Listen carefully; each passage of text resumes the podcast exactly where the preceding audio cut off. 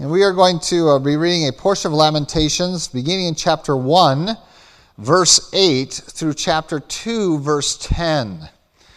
And so a little bit different. I'm not going to follow the chapter divisions, um, they aren't fitting into um, my message, and, and uh, I don't know the theme is, is uh, best served by the chapter divisions placed here. And so we're going to be picking up in Lamentations chapter 1, verse 8 through chapter 2, verse 10, and I'll be reading out the New King James Version as is my custom. God's word declares Jerusalem has sinned gravely. Therefore, she has become vile. All who honored her despise her, because they have seen her nakedness. Yes, she sighs and turns away. Her uncleanness is in her skirts. She did not consider her destiny. Therefore, her collapse was awesome. She had no comforter. O Lord, Behold my affliction, for the enemy is exalted. The adversary has spread his hand over all her pleasant places, for she has seen the nations enter her sanctuary, those whom you commanded not to enter your assembly. All her people sigh. They seek bread. They have given their valuables for food to restore life. See, O Lord, and consider, for I am scorned. Is it nothing to you, all who pass by? Behold and see. If there is any sorrow like my sorrow which has been brought on me, which the Lord has inflicted in the day of his fierce anger. From above he has sent fire into my bones, and it overpowered them. He has spread a net for my feet and turned me back. He has made me desolate and faint all the day.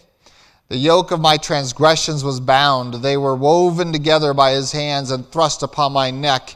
He made my strength fail. The Lord delivered me into the hands of those whom I am not able to withstand. The Lord has trampled underfoot all my mighty men in my midst. He has called an assembly against me to crush my young men. The Lord trampled, as in a winepress, the virgin daughter of Judah. For these things I weep. My eye, my eye overflows with water because the Comforter who should restore my life is far from me. My children are desolate because the enemy prevailed. Zion spreads out her hands, but no one comforts her. The Lord has commanded concerning Jacob that those around him become his adversaries. Jerusalem has become an unclean thing among them. For the Lord is righteous. I rebelled against his commandment. Hear now, all peoples, and behold my sorrow. My virgins and my young men have gone into captivity. I called for my lovers, but they deceived me. My priests and my elders breathed their last in the city while they sought food to restore their life. See, O Lord, that I am in distress. My soul is troubled. My heart is overturned within me, for I have been very rebellious. Outside, the sword bereaves. At home, it is like death. They have heard that I sigh, but no one comforts me. All my enemies have heard of my trouble. They are glad that you have done it. Bring on the day you have announced, that they may become like me. Let all their wickedness come before you, and do to them as you have done to me, for all my transgressions, for my sighs are many, and my heart is faint. How the Lord has covered the daughter of Zion with a cloud in his anger. He has cast down from heaven to the earth the beauty of Israel, and did not remember his footstool in the day of his anger. The Lord has swallowed up and has not pitied all the dwelling places of Jacob. He has thrown down in his wrath the strongholds of the daughter of Judah.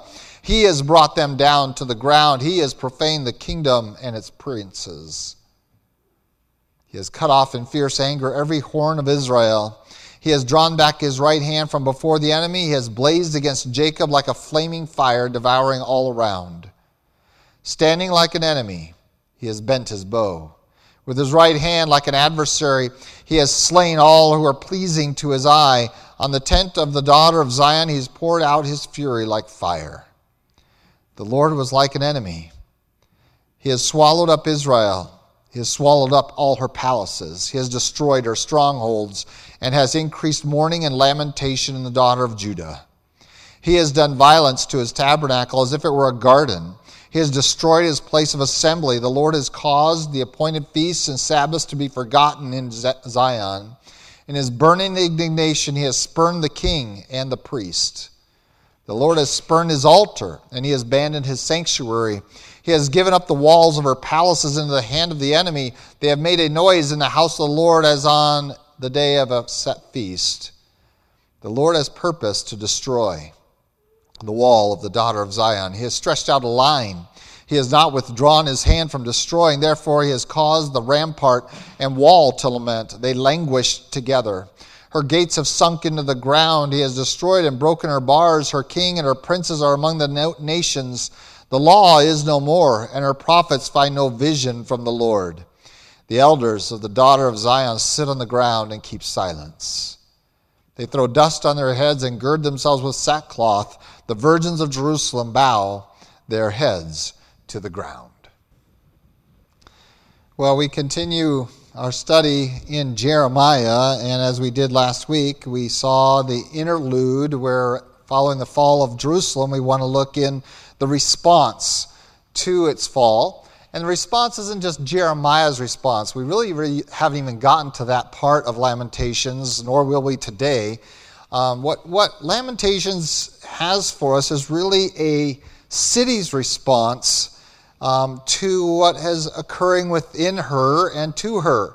And when we talk about the city's response, uh, as we talked about a little bit last week, some of this is personification. That is um, the, the city itself, the buildings, the walls, the sanctuary, uh, the land is responding to what's happening.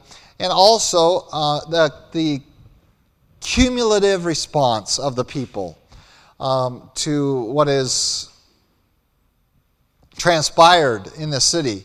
And we see that, again, somewhat of a personification here, where uh, obviously there wasn't someone who was saying these things, but it is uh, reflection of what is going on in the hearts and minds of the people that were resident there within her.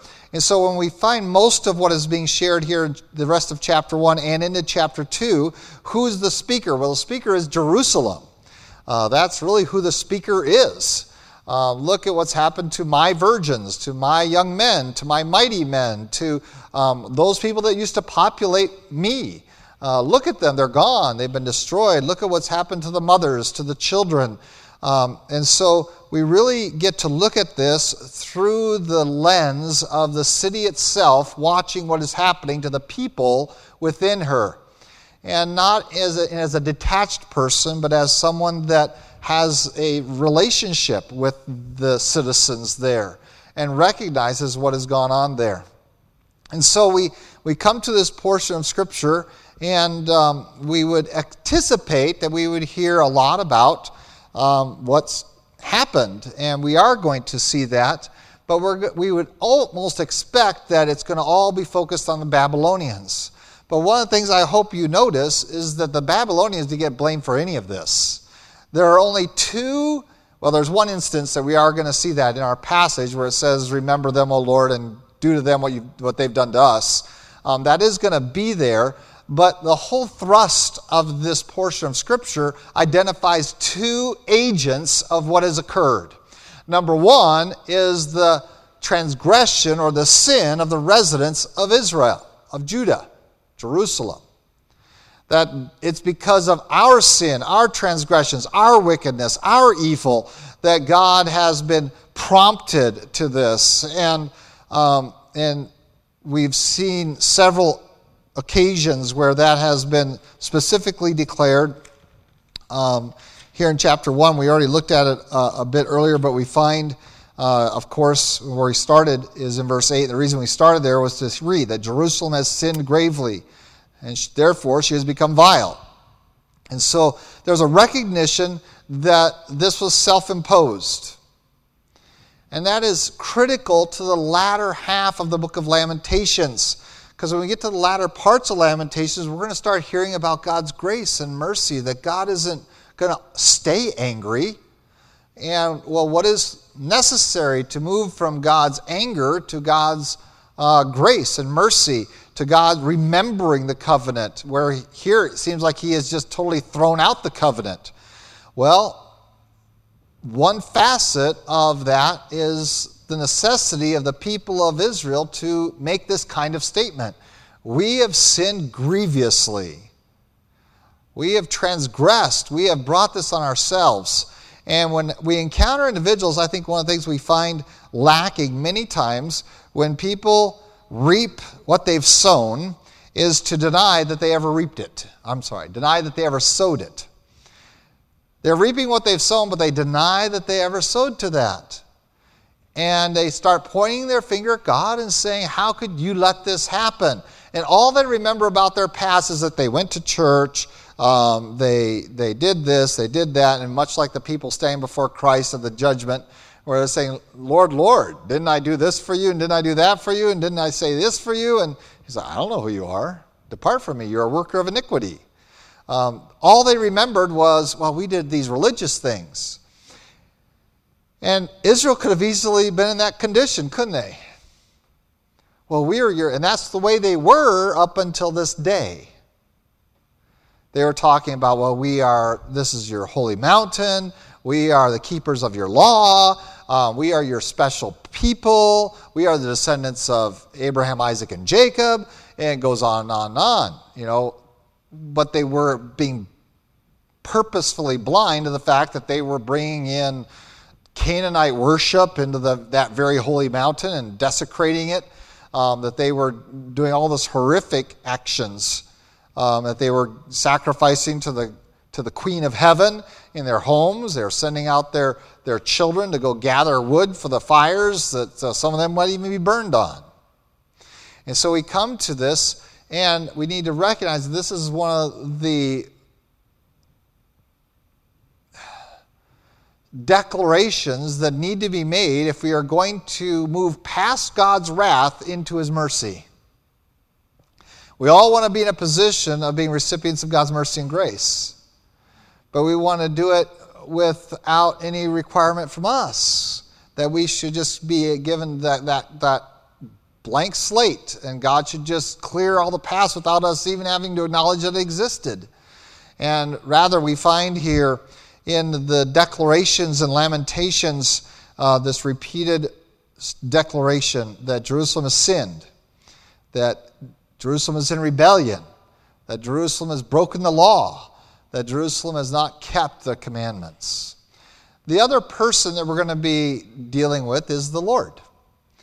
Um, not the Babylonians. The Lord is the one who has brought this. And verse after verse after verse in this entire passage, beginning way back here in um, verse 9 and 10 and 11, uh, where we hear the people giving these brief declarations, we find that it's the Lord who is doing this. And so we are not going to be at the at a point where we're saying, well, the Lord isn't a part of this. We can't put that on as yes, the Lord is a part of it. And when we encounter difficulties and hardships, we need to recognize that. And so we're going to look at this balance and um, begin to identify what was going on in Jerusalem, why, and how we can be uh, careful to avoid it happening in our lives. Before we do so, let's go learn prayer. Lord God, we do thank you for your love for us. We thank you again for the opportunity to study your word. And we have a difficult passage before us. Um, and we need your help. And we pray your Spirit might guide this message to your uh, truth and that we might uh, be responsive to it, that we might see uh, the devastation of not dealing with our sin in you and of cherishing it and thinking that we are immune because we are sitting in a church today. And so, Lord, guard us from that kind of arrogance and help us to be followers after you in righteousness and in truth. In Christ Jesus' name, amen. Well, we had already left off last week with Israel recognizing her sin, and we're going to be revisiting that as I shared. Um, we find, though, that what did it take to get us to that point? What does it take to get arrogant people to, as the passage closed here, to get in silence and to get in mourning and to fall to their knees? And that's really the question that has been dogging us all through the book of Jeremiah. What's it going to take, people? And we begin thinking, well, God is always angry, God is uh, vindictive. Um, but what we fail to realize is that God has been f- trying to find that point as well, the answer to that very question What's it going to take? That God was sending prophet after prophet after prophet. He sent warnings. He, he sent the Babylonians not once, not twice, but three times. Um, he even gave them a little reprieve the third time as the Babylonians went down to deal with the Egyptians. Did anyone repent? No. Instead of repenting, they cage up the prophet um, and they respond in, in even worse ways to say, aha, aha. Unless you think it's all over with once Jerusalem falls, even the survivors are going to persist that they survived. And once they survive, they, give lip service. We're going to see that in Jeremiah in a little few weeks. They give lip service to following after God. But the fact is, when it comes down to actual choices, they choose their own way. And they're even going to take Jeremiah with them and drag him in and basically make him a prisoner again, drag him in with them to Egypt. And so we recognize that what we are really dealing with is what does it take to bring people to their ground? With their heads to the ground, their voices in silence, where they're truly mourning. Um, and here it's obvious that we have the loss of everything. And the fact is, is that men have an incredible resilience when it comes to their pride. We just all do. We have an incredible ability to sustain it even in the most horrific environments. And that's what has been going on. They have been clinging to error, they've been clinging to falsehood all the way through this. They have ignored the warnings, um, and they have exalted themselves above the righteousness of God, exalted themselves ab- above the decrees of God, um, exalted themselves against the warnings and the and the plain evidence that it's about to happen. You are surrounded by Babylonians.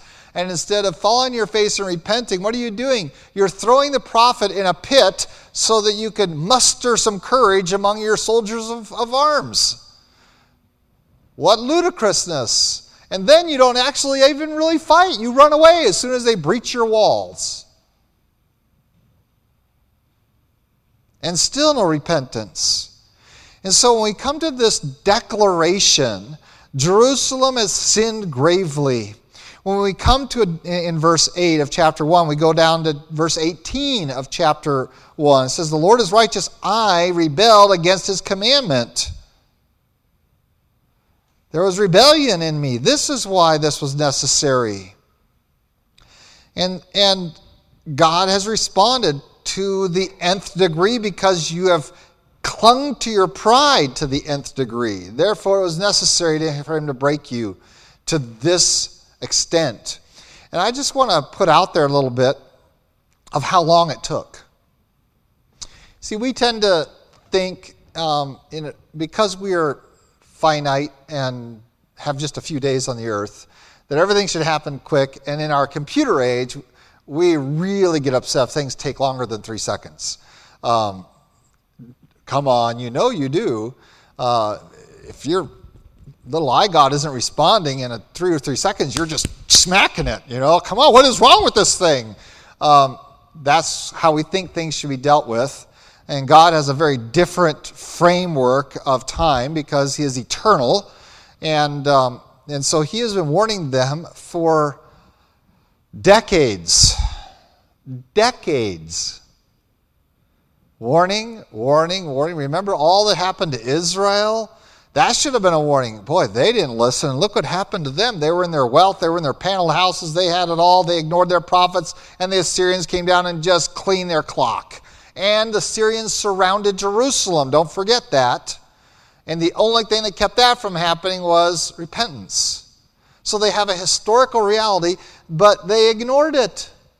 And so God very patiently, and oh, let's talk about the patience of God. We're, we want, we're going to talk about the anger of God because the passage requires us to do so. But let's remind ourselves before we get to the wrath of God, to remind ourselves of the patience of God, that for year after year after year, that He warned and warned and warned and warned and waited and waited and waited for Israel to repent. And all they did was go into deeper and deeper and deeper sin. It grew worse and worse the longer he waited. The more he sent prophets to warn them, the more they hated him.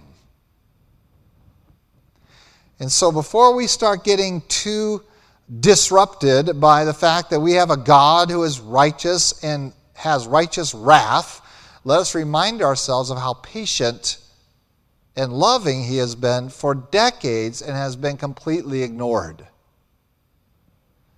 And so they have stored this up for themselves, and so they have rebelled.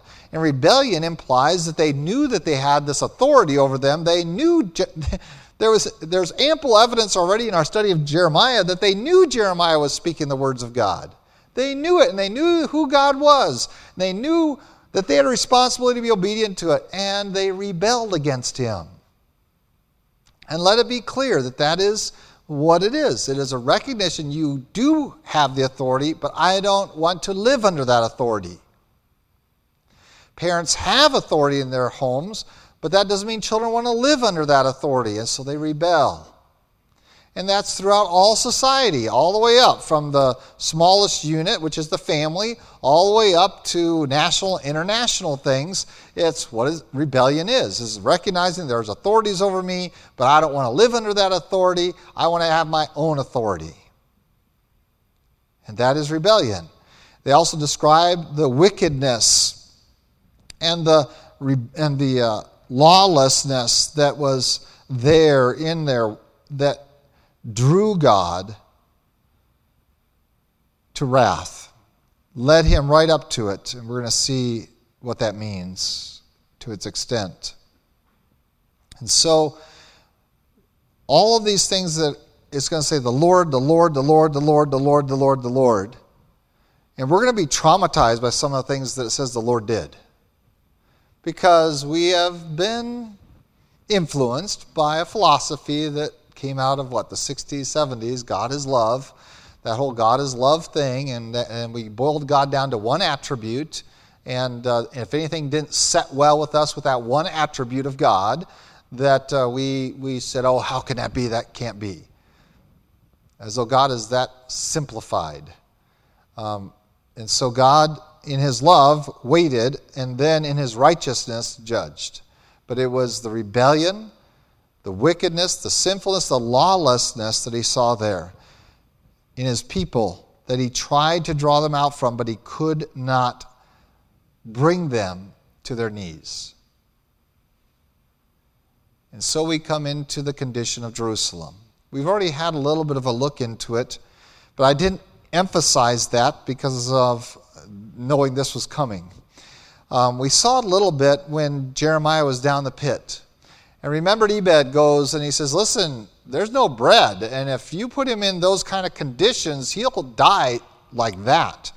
Um, the indication is, is that, you know, you might say, well, he's going to starve to death up in the courtyard of the prison. Why is he going to die any faster down the pit? Well, your body requires a lot more energy to survive when you're down in a pit of slime, of, or you sink into the mire. Um, you need to think about this. This is underground in basically mud, slime. Um, what does your body need to survive? You're using a lot more energy in those environments. Um, just try to go out there and, and just see how long people last in cold water. How much more energy that requires them to maintain their body temperature to keep them from dying. Well, there was no bread. And so we began to see that they have already gone to that degree um, where there was no bread in the city. And uh, so you better put people in conditions that they can survive in um, by not requiring as much energy in them because there's no energy to provide. Well, we're going to see a uh, look at this here in Lamentations. In chapter 1, verse 11, it says, All her people sigh they seek bread. They have given their valuables for food to destroy, to restore life. And so the city walls are watching the people, and they are looking, searching uh, for food. Um, it has become the commodity. Remember that God said three things are going to kill you um, sword, famine, and pestilence.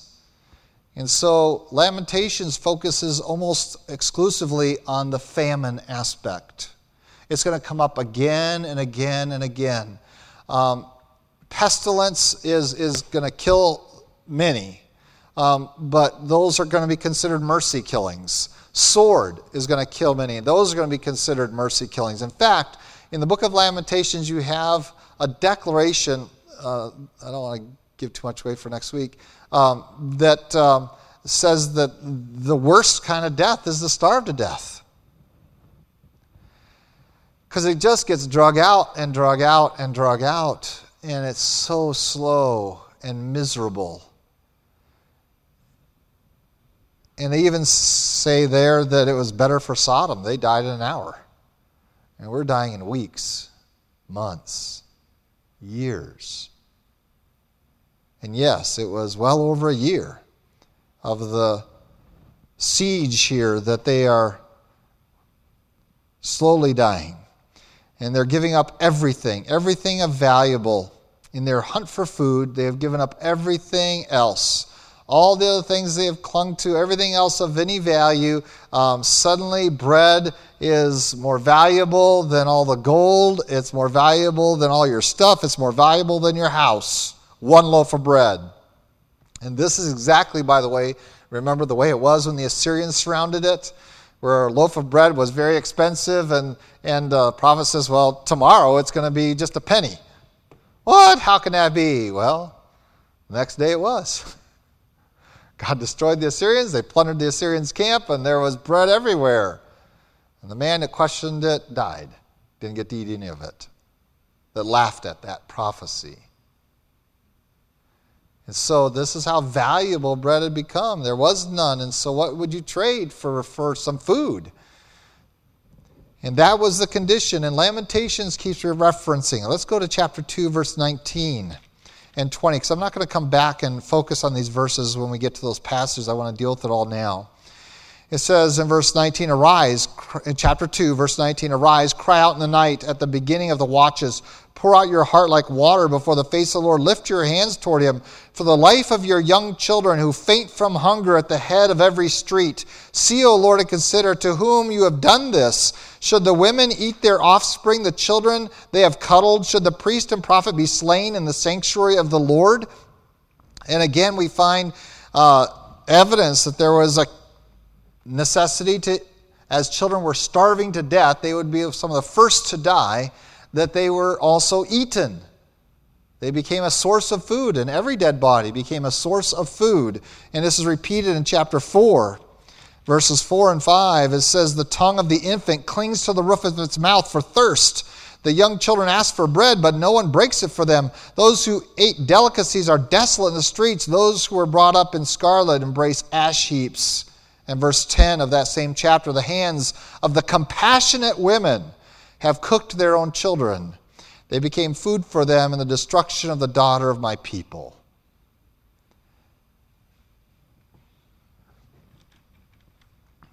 This is the condition.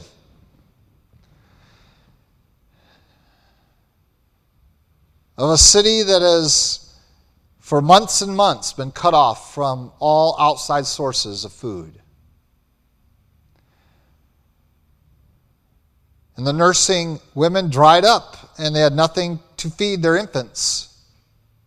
Nothing. Their infants die and the infants become food.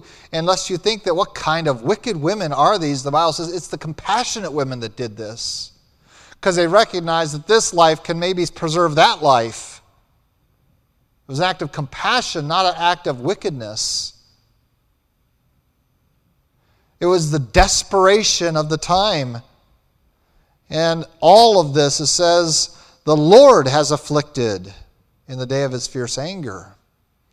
And we have concocted an image of God, um, and, and, I'm going to put the finger of blame right where it is, and it's in the right to life community, I'm, I'm convinced of, that somehow um, life is something that uh, God never violates, but He does all the time by necessity. And the, the necessity of his, of his destroying life is our sin. We force his hand to take life. And again, as I shared, in times past, and here it's very blatantly in the passage, one of the strongest indications that God's anger is aroused against a people is when it is taken out on infants, preborn, and children.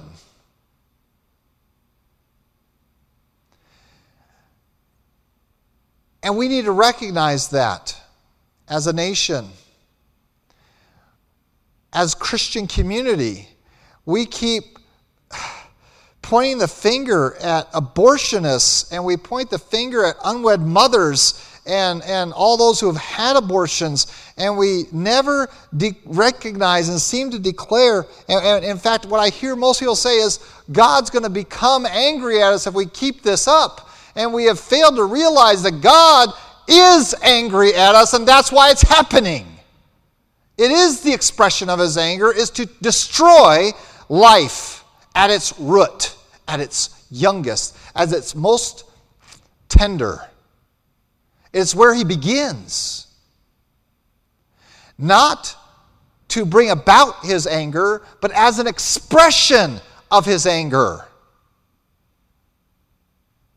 He's going to destroy a lot of life in this city. But among the first lives lost were the infants.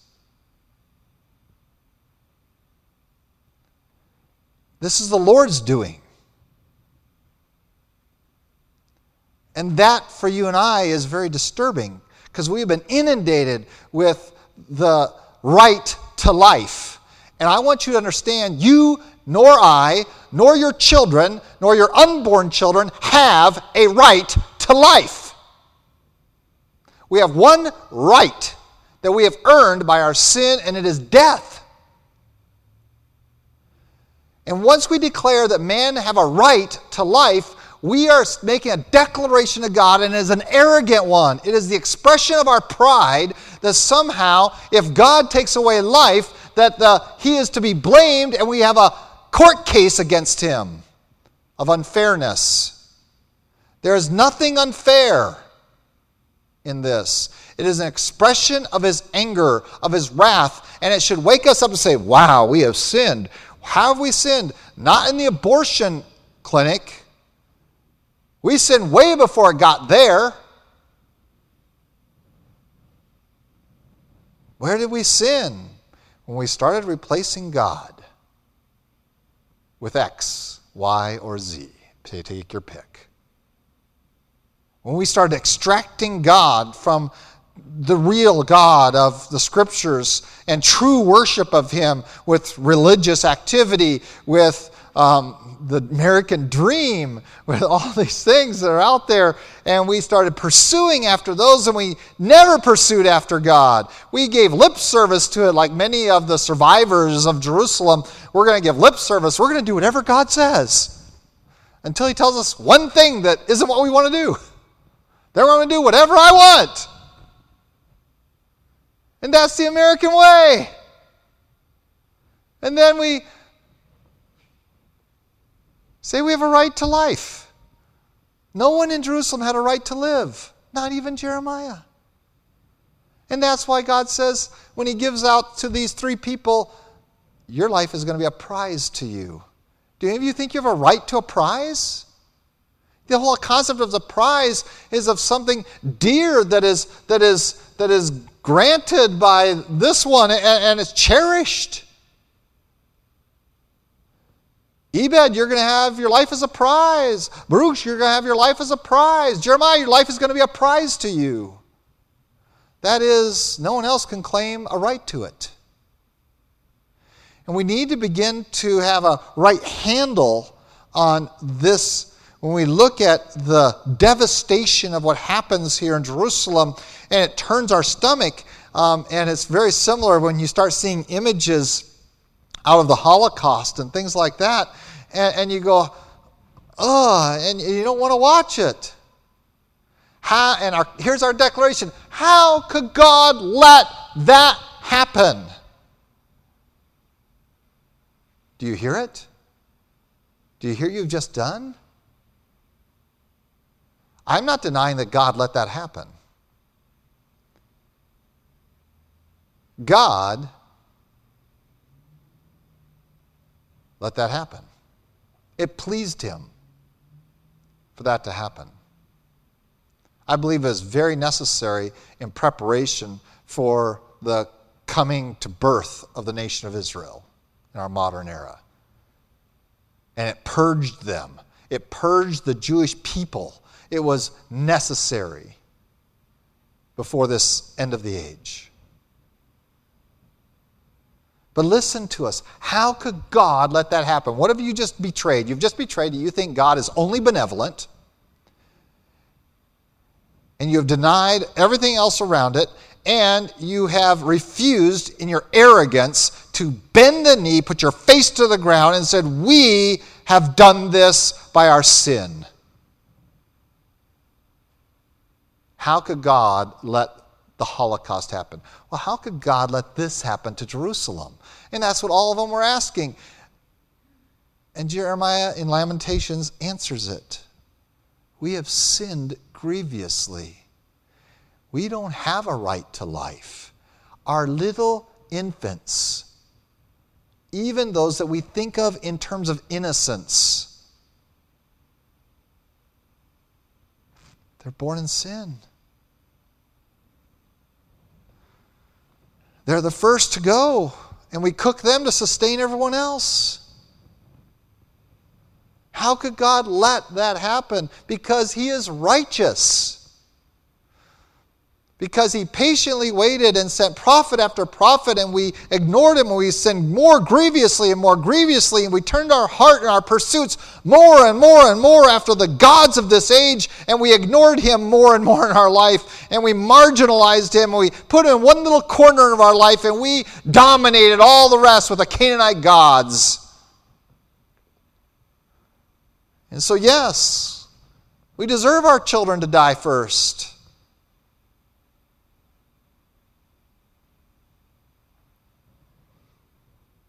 You don't even want to know the rumors in this country about what's going on with some of those parts.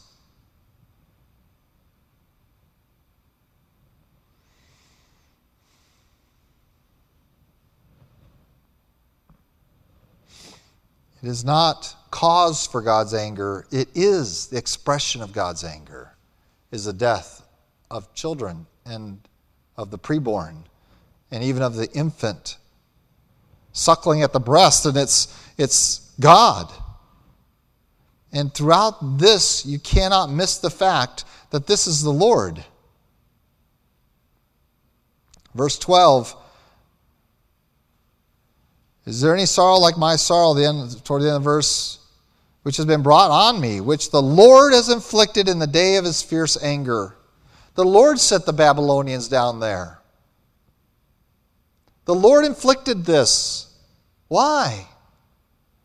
Because of their sin. Look, from above, he sent fire into my bones. He has spread a net for my feet. He has made me desolate. Verse 13. Verse 14.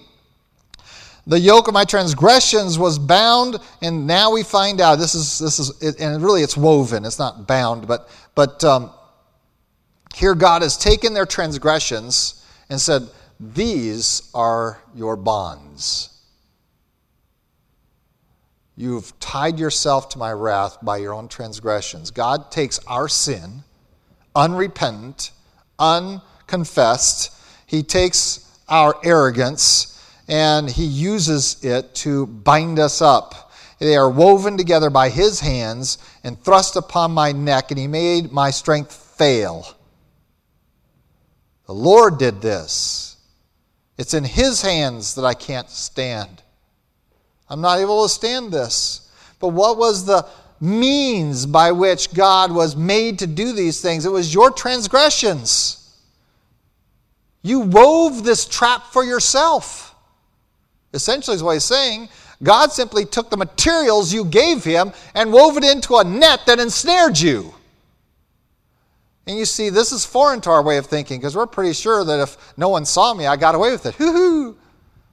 Be sure your sins will find you out. I'm pretty sure is a biblical concept. Are we not familiar with those kinds of verses? That what is done in secret will be exposed in public? Don't think it's hidden. Do you really think the Lord isn't there? He's there.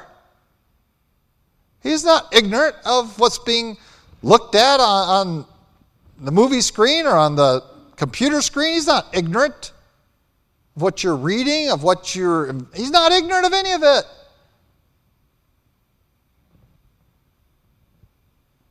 Yeah, you're worshiping the Queen of Heaven on your rooftop during the week. God isn't stupid, He can't be fooled. And all those transgressions He weaves into a net that you can't break. Verse 15 The Lord has trampled underfoot. He has called an assembly against me. The Lord trampled as in a winepress. Verse 17 The Lord has commanded concerning Jacob that those around him become his adversaries. And 18 is really the, the central, I think, of this whole passage. The Lord is righteous. And it's going to go right back to it when we get to verse 20. The Lord, the Lord, the Lord, the Lord. And you get into chapter 2. The Lord covered the daughter of Zion, verse 1, with a cloud in his anger. He cast down from heaven to the earth the beauty of Israel. And he's one that did not remember his footstool. The Lord swallowed up and is not pitied. Um, you can't miss it. The, the, the prophet has very clearly understood that I'm not hating the Babylonians because they're God's instrument. And I'm not even hating the Lord, but I recognize that it's the Lord that has brought this on us.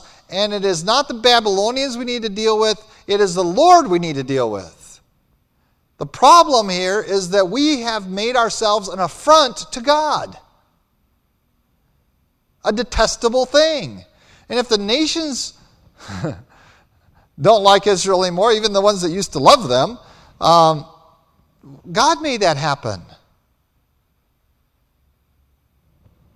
Why? Because of our sin. We have sinned grievously. We have rebelled.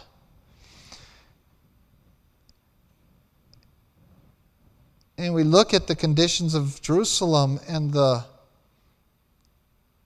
devastation that's there, and the complaint, God's anger has been aroused. And at this point, you're wondering is there any hope at all?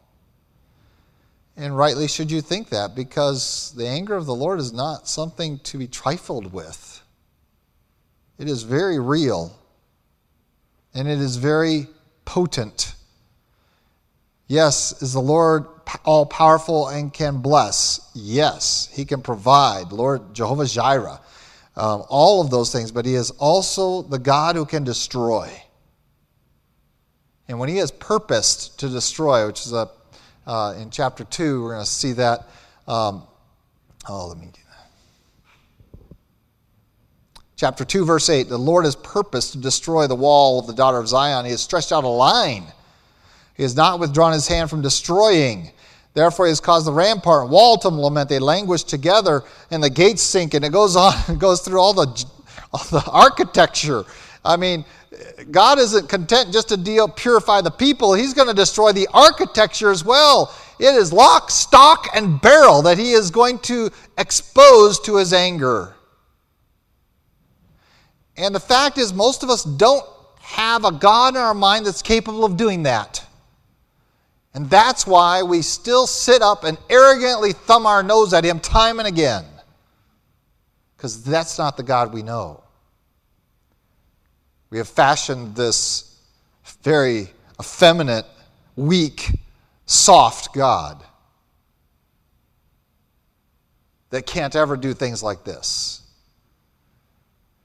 But if you come to Revelation, I would challenge you to read through the sixth seal, the seven trumpets, the seven bowls, the seven thunders, and tell me that our God can't do this. He is extraordinarily capable of doing this, and it becomes necessary to do this because of our sin. And then there are those in many circles today, including in conservative Christian circles, traditionally, Um, Bill was talking this morning about, you know, denying deity of Christ, things like that. Um, but uh, here's what's been out there you're not going to be in hell forever. How could a loving God have people in hell in a lake of fire forever and ever? And they have gravitated to the Jehovah's Witness position that you go there and get burned up. Or they gravitate to the Mormon position where you eventually work your way out of a bad place. Not nice place, we'll put it like that. You can keep working once you get there, which is really just purgatory. You just, or else your relatives pray or give you out of there. Um, We've gravitated there. Why?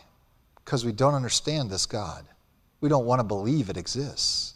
We don't want to believe he's ever like this. But the fact is, he has been like this. He did destroy the world with a flood. He did bring brimstone down on two cities, and today there's still evidence there of that. He did destroy Jerusalem in just this manner, not once, but twice.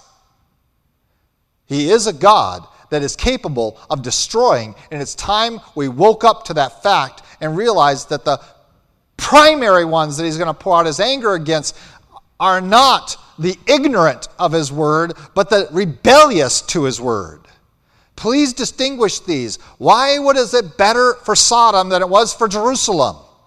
Because they were ignorant of it in their sin. All they had was Lot, and all he did was sit at the gate and go, Oh, this is terrible and has vexed his righteous soul every day to sit in the gate, but he still sat in the gate. They were ignorant, and they were destroyed in an hour. These people were the farthest from ignorant of God. They knew him. He had worked in their midst. And when his anger is poured out against them, by the way, in the flood, how quickly did everyone die? Pretty fast. I know it rained for 40 days, 40 nights, but, a, you know, wall of water from the sky pretty much takes care of you.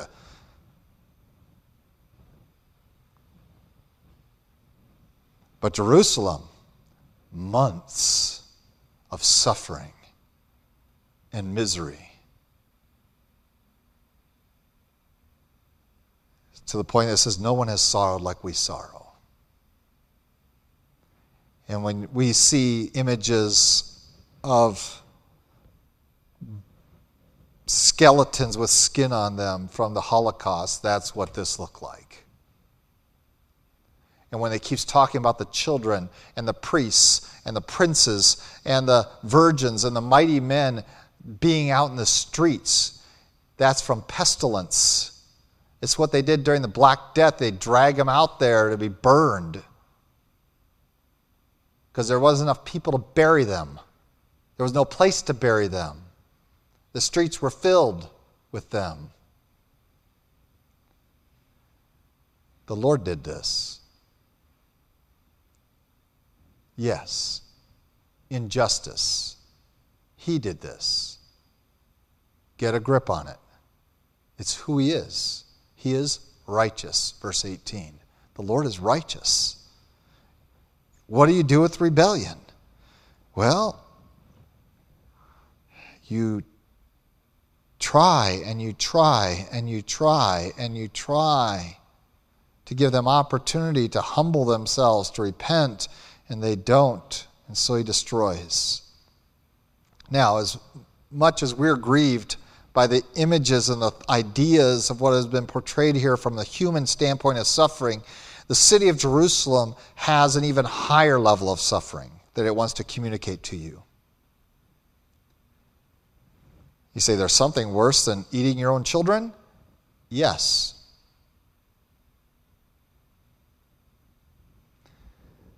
When God violates his own temple.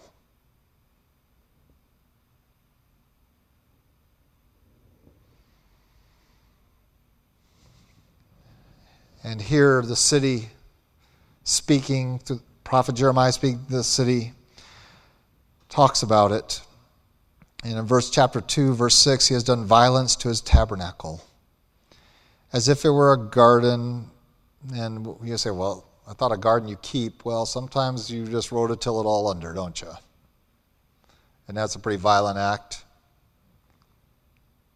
He has destroyed his place of assembly. The Lord has caused the appointed feasts and Sabbaths to be forgotten in Zion. In his burning indignation, he has spurned the king and the priest. He has spurned his altar. He has abandoned his sanctuary. He has given up the walls of her palaces in the hand of the enemy. Goes on and talks about breaking. As we see later on in the chapter 4 and later parts of chapter 3, that, that he, he has just broken the law the law is powerless now.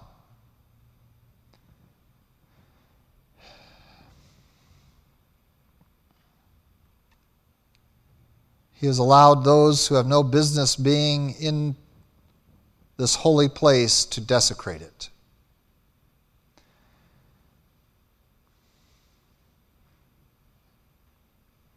And this speaks volumes to the extent of God's wrath. And that's why our passage today, beginning in, in verse 8 and following all the way through, it, it begins there, it ends there. Verse 10 is where it talks about um, nations entered her sanctuary to whom you command not to enter your assembly. It begins there and it kind of draws to a conclusion. And the working of God, it ends in that same realm that the thing you kept saying was, this is where his temple is. He'd never let nothing, anything bad happen here. And now we find that God himself comes and does the violence against it. Yes, his instrument is the Babylonians. But let there be no mistake, God brought them to this city for this purpose. And he destroyed his own temple because of what you have done to it. Remember that they had brought Canaanite worship into the very courtyards of the temple, saying it was equal to God. And so God destroys it. And just like a garden, it, you, are like, I have to start all over and just want to plow it all under. I have to destroy it all and let it rest for a while before I can ever plant again. And the violence done to his own temple speaks volumes of what it entails when you bring God to this point of anger. Now, how do we apply this when we come to the church? I'm not talking about church buildings because they are not the temple of God in our age, are they? What is the temple of God in our age? Your body. What? Don't you know? Your body is the temple of the Holy Spirit, which is in you, which you have of God, and you're not your own. Therefore, glorify God in your body which is God's. Corinthians.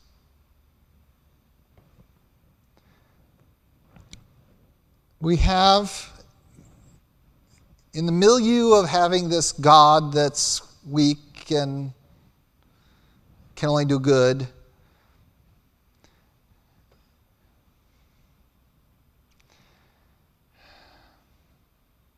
we have sanctified ourselves from the idea that if we pollute his temple, that he won't do anything about it because we're his kids. And I want to share with you a very simple principle.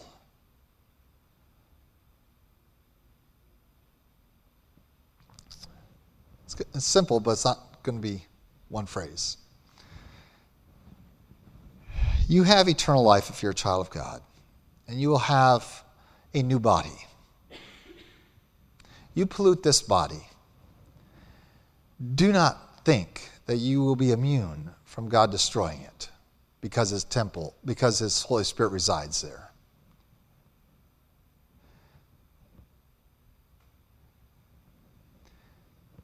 We think we can go and do whatever we want with these bodies and still call ourselves Christians and yes, I understand that we function in a spiritual realm, but God does not disassociate them quite so strongly as you or I are willing to do sometimes and say, oh, with my heart, my spirit, I, I serve God, with my body, I just serve me.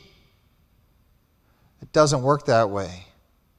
And when we pollute our bodies with the things of this world, when we exercise all of its energy and we set up within our physical frame two gods on equal footing, claiming that my body is the temple of the Holy Spirit, but also demonstrating in my actions day to day that in fact there is another God who is sharing this temple.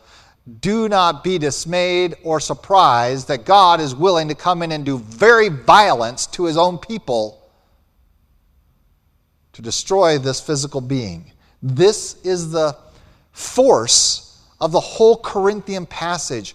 Why are some of you getting ill and dying prematurely is the indication. Why? Because of what you're doing in your flesh. And that's the context of Paul telling, don't you know your body is the temple of the Holy Spirit? And think about this God will destroy your flesh if necessary. If you refuse to sanctify Him in your life, yes, He will take your life on this earth out of that body, and that will be an act of his anger. And again, we have soft pedaled this in our age, and, and, and I'm not here proposing that all sin and all death for every Christian is a result, or not all sin, all illness and all death for every Christian is a result of sin. But we have so distanced ourselves from recognizing that maybe more illness and more death among Christians is related to sin than we are ever willing to acknowledge. That we have set up these false gods in this temple of flesh that belongs to the Holy Spirit, and God says, I will have none of it. And yes, the Corinthians were getting ill. They were dying prematurely. And Paul says, Well, of course, look how you're treating the Lord's Supper. You think it's just a big party instead of taking it soberly. You are in your flesh doing the things of the world. In fact, you're doing worse than the world. You think you can sleep with whoever you want. You think you can, you can have these illicit relationships. You think you can involve yourself in all this activity. You, you, and of course, the, one of the big ones in Corinthians, covetousness, which is idolatry. You think you can do all that in your flesh? And God's going to just sit there and say, Oh, I'm so glad you gave me Sunday. I'm so glad you read five verses out of my Bible in the morning and then live for yourself for the next 23 hours and 55 minutes. God is willing to do violence to his very temple when his people don't respond to his loving patience of calling them to obedience, repentance. He will spurn his altar. That's a very strong word that uh, it's just a disregard for it. Oh, that we would be recognizing that it is time we made the Lord Lord.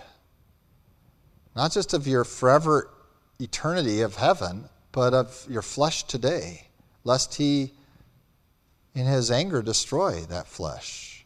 He will not share it with another God. He will not let it go into perpetual sin. It will not be allowed. Now, does that mean next week you're all going to drop dead? If not necessarily because God is patient. He's given you opportunities. Just like this opportunity to say, Lord, I've not honored you in my flesh. I have other gods in my life. I'm pursuing them more than I'm pursuing you. I am setting myself up to be an object of your wrath. And if he's not going to pour out his wrath on me in eternity, where is he going to pour out his wrath on you? Right here, right now in this flesh. This is where you're going to experience it.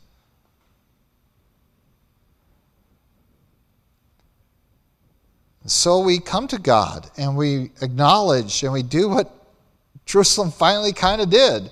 We have sinned gravely. We have been in rebellion. We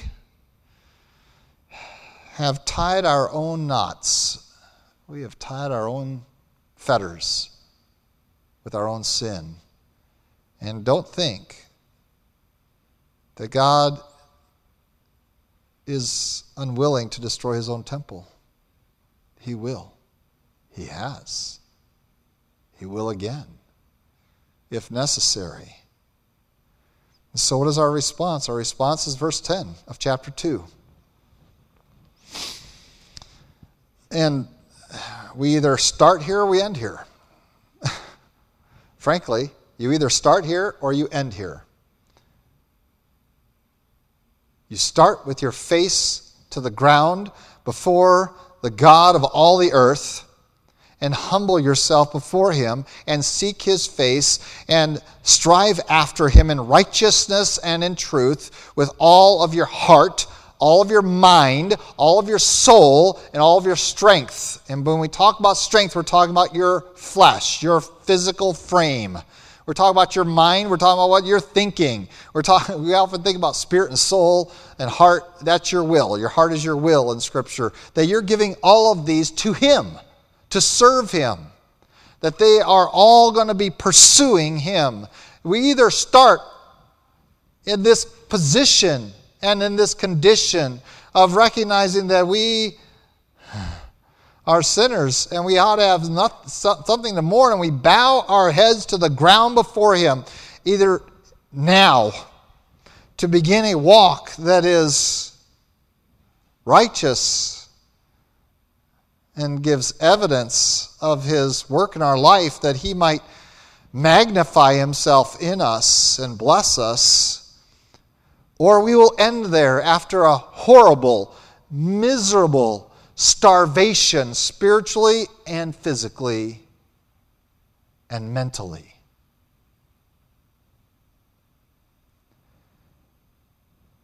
And so I'm going to get real personal. Here's what I see happening. And I see it happening there. I see it happening around me here. Pride always comes before a fall, which brings selfishness. Me and mine. I'm going to think about me, I'm going to think about mine. Me and mine, me and mine selfishness. And what I see when selfishness captivates someone and gets hold of their mind, and it's me and mine, and it's me and my family, me and my stuff, me and my whatever. The first evidence of spiritual starvation is discontentment. And that's why Paul says, Godliness with contentment is great gain. Well, what's great loss? no contentment. In selfishness, the first step of starvation spiritually, I believe, is discontentment. Nothing's enough. And that's not evidence that others aren't providing it for you, that's evidence that you are focused on yourself. Selfishness, born out of pride. And that's what was going on here in Israel. There was never enough, never enough, never enough. There's not going to be enough later. They're going to survive. The survivors of this are going to be driven. And the next level of starvation becomes fear. And we see the spiritual starvation where, where God tells us to be strong and be very courageous. What takes captivates us with the discontentment comes this fear. Not fear of God, not that awe, not that reverence, but rather fear of trusting Him, fear of following Him, fear that if I really live out that radical Christian life, I don't know if I can survive that. I've had plenty of people walk away, say, Well, I can't do what you're asking me to do. It's too hard. I'm afraid. You're afraid that you might lose your job. You're afraid you might lose your house, your marriage, your kids. And the sad, sad conclusion of the matter is they lose it all. I have not been a minister for very long, and I've seen many people turn from when I was an intern in Ohio um, to recent years. I have seen people say, I can't do that. It's too hard. I'm too afraid. You're asking too much of me. And they're afraid of losing all these things of this earth. And what they lose in the midst of that is their relationship with God and all the things they were clinging to so hard. They lose it all. And from a parent that says, I can't let my child even think about going into the ministry, And then they lost that child. Not to the ministry, but to the world. And so we are called to stop the root. And the root is pride and selfishness. These people wanted their own God. They didn't want to submit themselves. And so at the end, all, every knee will bow, will it not? Every tongue will confess that Jesus is Lord. Either they will do it now and live for the Lord, or they will do it then, having been starved to destruction, spiritually, physically, mentally, in every capacity, and they will have eternal death. These people, in silence, in verse 10, sit on the ground, throw dust on their heads. They're done. It's over. Jerusalem's gone. there's nothing but silence. They can't serve God, for they are no more.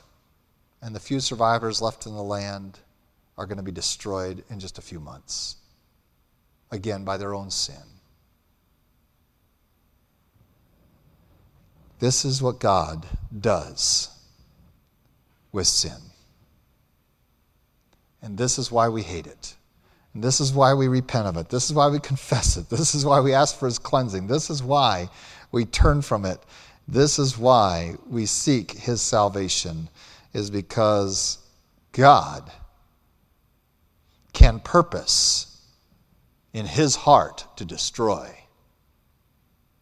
He is capable, he has demonstrated it before, he has promised he will do it again. Which side of the equation do you want to be on? Let's pray. Lord God, we do thank you for Lamentations. Not a book we want to pick up and read, but a book we desperately need to read and do more than read, obey. To see the principles at work and to see the devastation that happens when we give you the raw materials, our sin, to form our own net of destruction. Lord, we confess that we have pursued other things than you with more of our flesh and more of our intelligence and more of our will. And we recognize that this is just an attempt to set up another God in our temple next to you. And Lord, today we know that if we didn't know it before, we know it now. That's abhorrent to you. So, Lord, help us to pursue you with all that we are and all that we have. That it might be the theme not of a week or a day or an hour, but a theme of our lives. That we have pursued you and not ourselves, not me and mine, but you and yours. Lord, we want you to have the preeminence among us and in us. We know that that requires something of us, and that is that we humble ourselves before you, seek your face, and walk in your ways. Lord, give us such a heart today and each day. In Christ Jesus' name, amen.